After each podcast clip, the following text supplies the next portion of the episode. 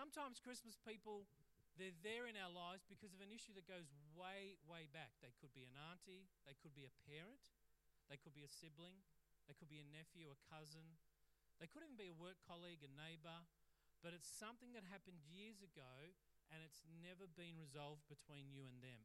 And yet you feel like you have to resolve it over Christmas, that it should, uh, you know, at times you feel the weight of responsibility, whether you feel that it was your fault or their fault.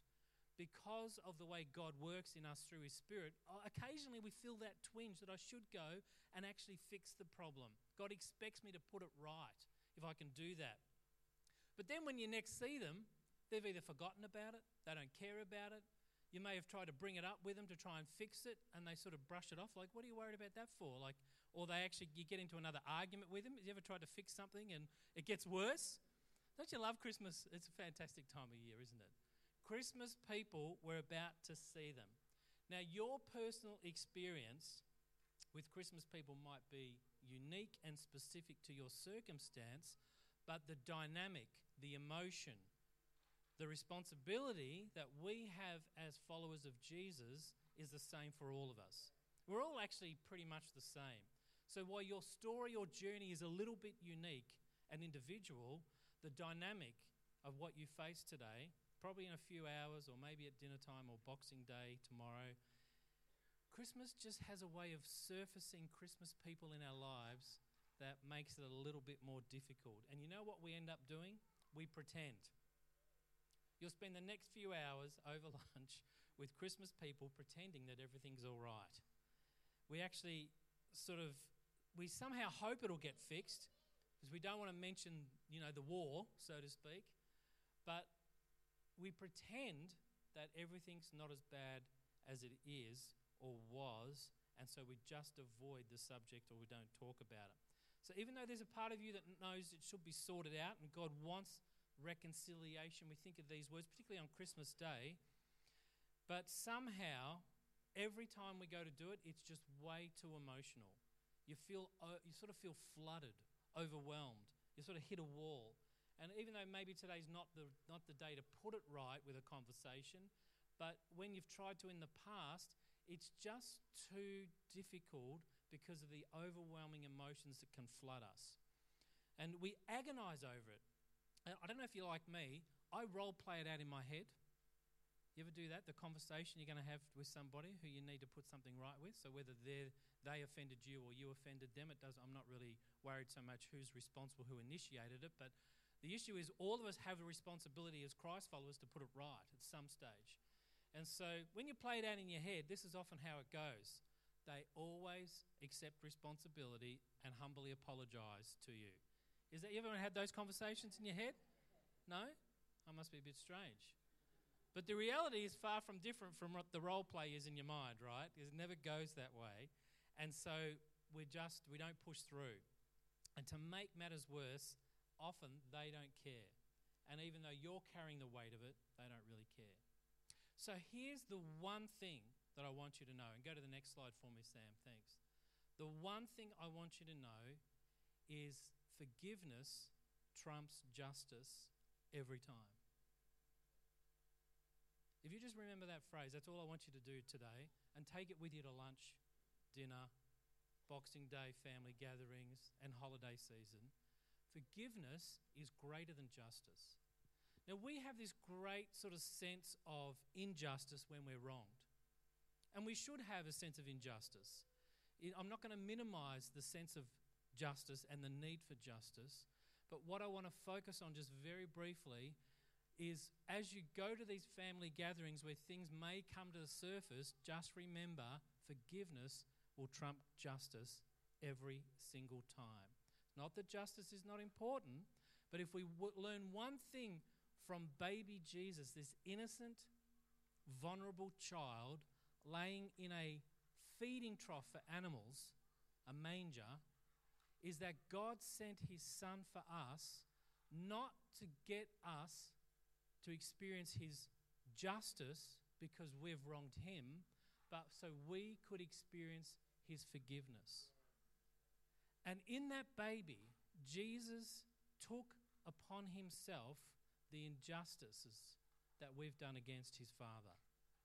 And so, if, you, if we learn anything from the Christmas story, it's that forgiveness trumps justice, is greater than justice, is more important than justice, is more practical than justice.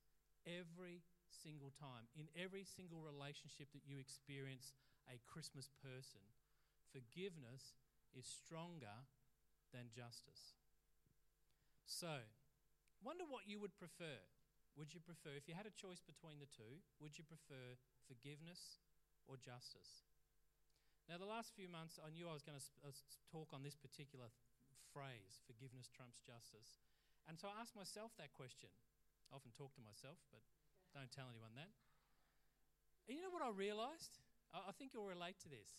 The answer to the question, if I had a choice, Greg, would you prefer forgiveness or would you prefer justice? You know what I realized? Well, it depends. It depends on whether I was the victim or I was the perpetrator. If I was the victim, what do you think I want? Oh, I want justice. That's unfair. That's not right. Something's got to be done about that. How dare that person treat me that way? Why would they speak to me that way? I was misunderstood. That's not what I intended to say. We're, so focused on justice when we have been victimized, misunderstood, mistreated, trodden on, taken advantage of. But guess what? When we've hurt somebody, whether intentionally or unintentional, which one do you think we prefer? Which one do you think Greg prefers? Oh, forgiveness. I need forgiveness, man. Because I'm broken, you know, I stuff up, I say the wrong thing. Sometimes it's, it's, it's unintentional. Sometimes I'm, it's, in, it's intentional because I'm angry or upset and I do something that I shouldn't, or I say something that I shouldn't.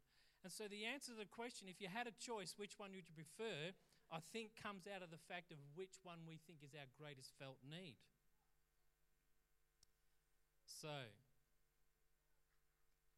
when we have wronged others, we want forgiveness. But when someone has wronged us, we want justice.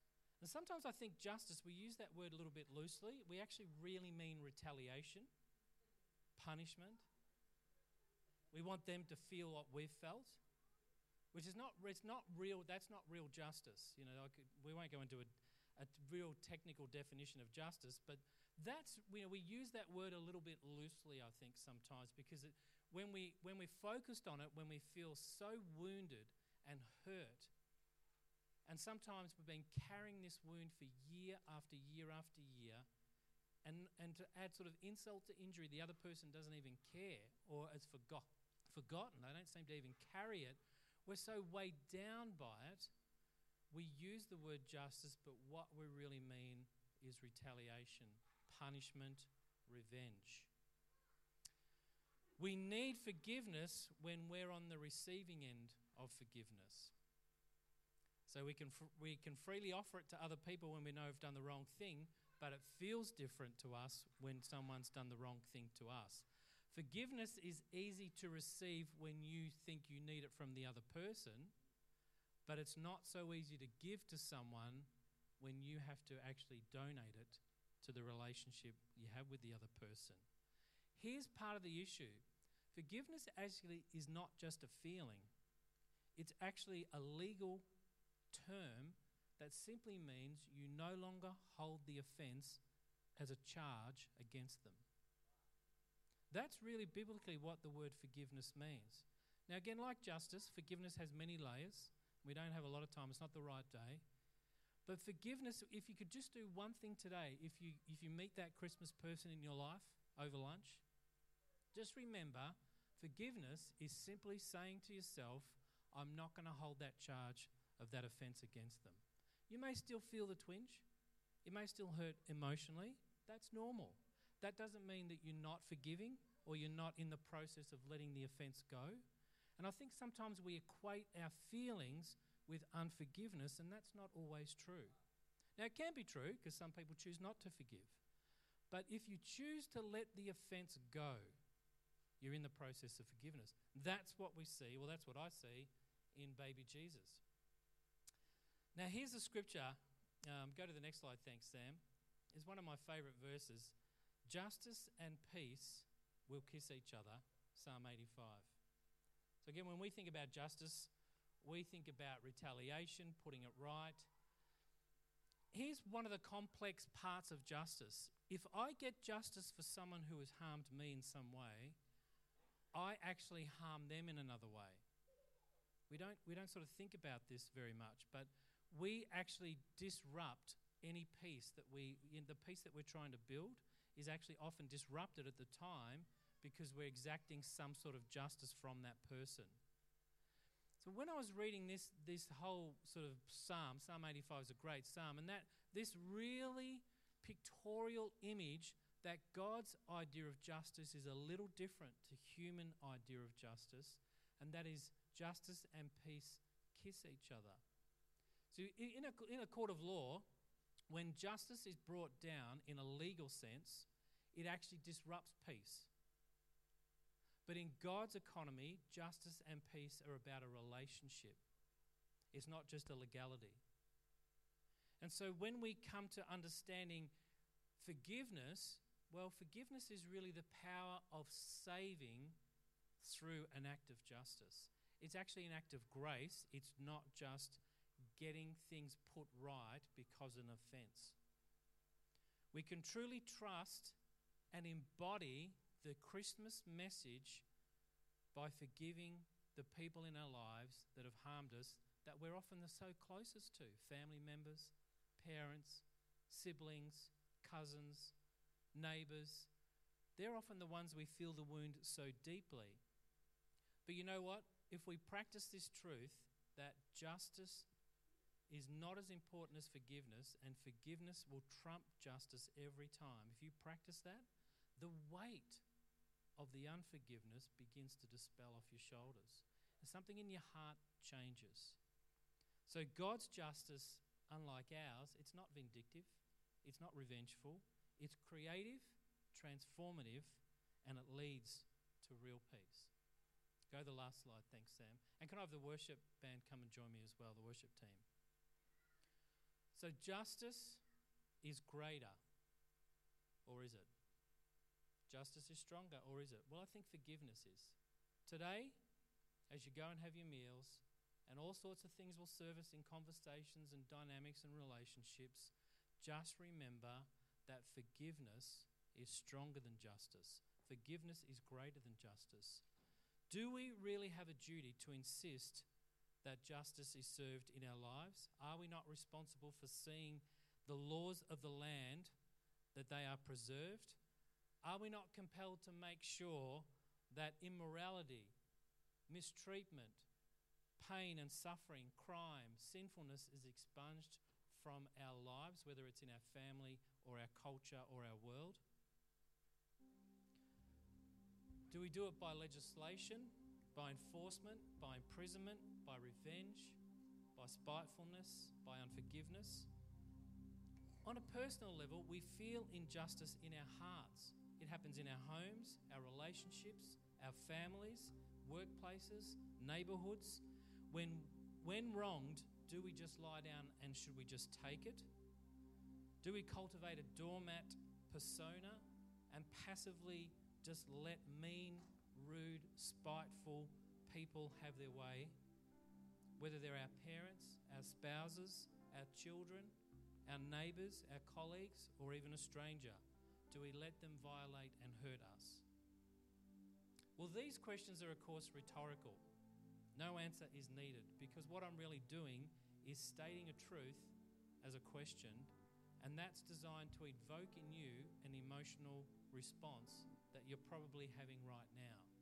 When I say, should we be a doormat, you're thinking, of course not. I have rights. I don't deserve to be treated this way. No one is going to do that to me. But these type of thoughts tend to remove forgiveness from our radar. It's not that, that, that, that truth is not necessarily untrue, but it's not the only truth. You have to hold both truths together at the same time. So, thinking that no one's going to treat me that way just removes forgiveness from your heart. We can usually extend forgiveness when it's in our best interest or we anticipate a positive outcome. But if there is no indication that extending forgiveness will make any difference, what do we do then? What are you going to do today? Justice is a very complex matter. We live in a world of law courts determining guilt, innocence, and yet we all know it's far from black and white. It can be very grey, and there's a lot of misjustice in the justice system. So, if that's true for our courts, how much true could it be for our own hearts as individuals? There's so much accumulated wisdom gathered from all over the world that talks about justice, from over the centuries. Humans have described it, written about it, discussed justice. We could not function without justice and the wisdom that's come from these sages, leaders that talk about it. But in our Christian heritage, following this innocent, vulnerable baby Jesus, we have a long account in the Bible of prophets, leaders, teachers, all talking about justice in the very strongest and most compelling terms. However, justice is never the last word. In all matters of wrongdoing, in all matters of when you're being mistreated, in all matters of your own sinfulness, in all matters of what's wrong with our world, in all matters of your personal relationships today over lunch. Justice is never the last word, forgiveness is always God's last word. Now we know that because when this baby grew up, when Jesus grew up and he was crucified for us, what was his final prayer? Father, forgive them for they don't know what they're doing. Jesus' final prayer was about forgiveness, not about justice. And yet he was being treated very unjustly. So justice is never the last word, forgiveness is always the last word. Now, I don't really have any interest in eliminating the tension between justice and forgiveness. There is a tension there. All I'm trying to do is to get you to think about what you're going to experience in the next few hours over your family meal.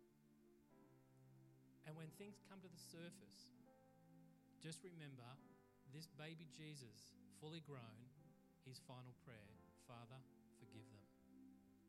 If we can bring that into our everyday lives, and even this very day, at Christmas with our family and our friends, even over the holiday period, in all matters of our injustices, both received by others on us and those that we've done to other people, the last prayer of Jesus for forgiveness is the one we should live out.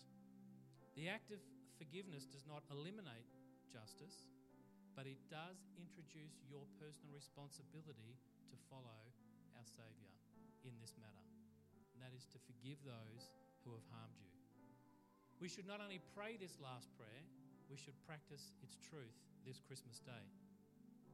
And as we practice this truth and pray that prayer with Jesus, Father, forgive them, you know what you do? You train your heart and your spirit to be filled with mercy and compassion and not revenge and retaliation. It's not that we don't get irritated or there's unresolved stuff but it's making room for forgiveness in our hearts. That's what Christmas is really all about. The forgiveness we experience from God through His Son Jesus is the same forgiveness He expects us to give to those who have harmed us. We live in a world that's seething with mistreatment, awash with sin. There's violence, both aggressive and passive, in our homes, in our workplaces, in our neighborhoods, in our families. But what I'm contending for is praying and acting out his final prayer. That forgiveness should be our first response to those who demean us, hurt us, intentionally or unintentionally. Who else can pray that prayer on this planet than followers of Jesus? Father, forgive them. And our world needs that prayer to be lived out and prayed out every single day. So, however important justice is, and it is important, forgiveness is much more important this day. The Christian living out this prayer is not an impersonal agent. You're not like a lawyer or a judge where you can forgive somebody an offense in a legal sense. It's very personal because of the wound and the emotion that you carry. But as you forgive them, you actually are practicing the resurrection power of Jesus Christ. This is not impersonal stuff, this is very personal. This forgiveness is not sentimentality, it is a hard edge living out of the gospel that we believe. This forgiveness is not a moral shrug of the shoulders, okay, yeah, I'll forgive them, God. It is a white hot flame that lets them off the offense and it's forged by the cross of this baby Jesus. Forgiveness will trump justice every time. Forgiveness is greater than justice every time. Forgiveness is stronger than justice every time. So, what I want you to do today over lunch is to remember that forgiveness trumps justice every time in all the relationships you're about to encounter. May the Lord bless you. We're going to stand and sing one more carol before we conclude.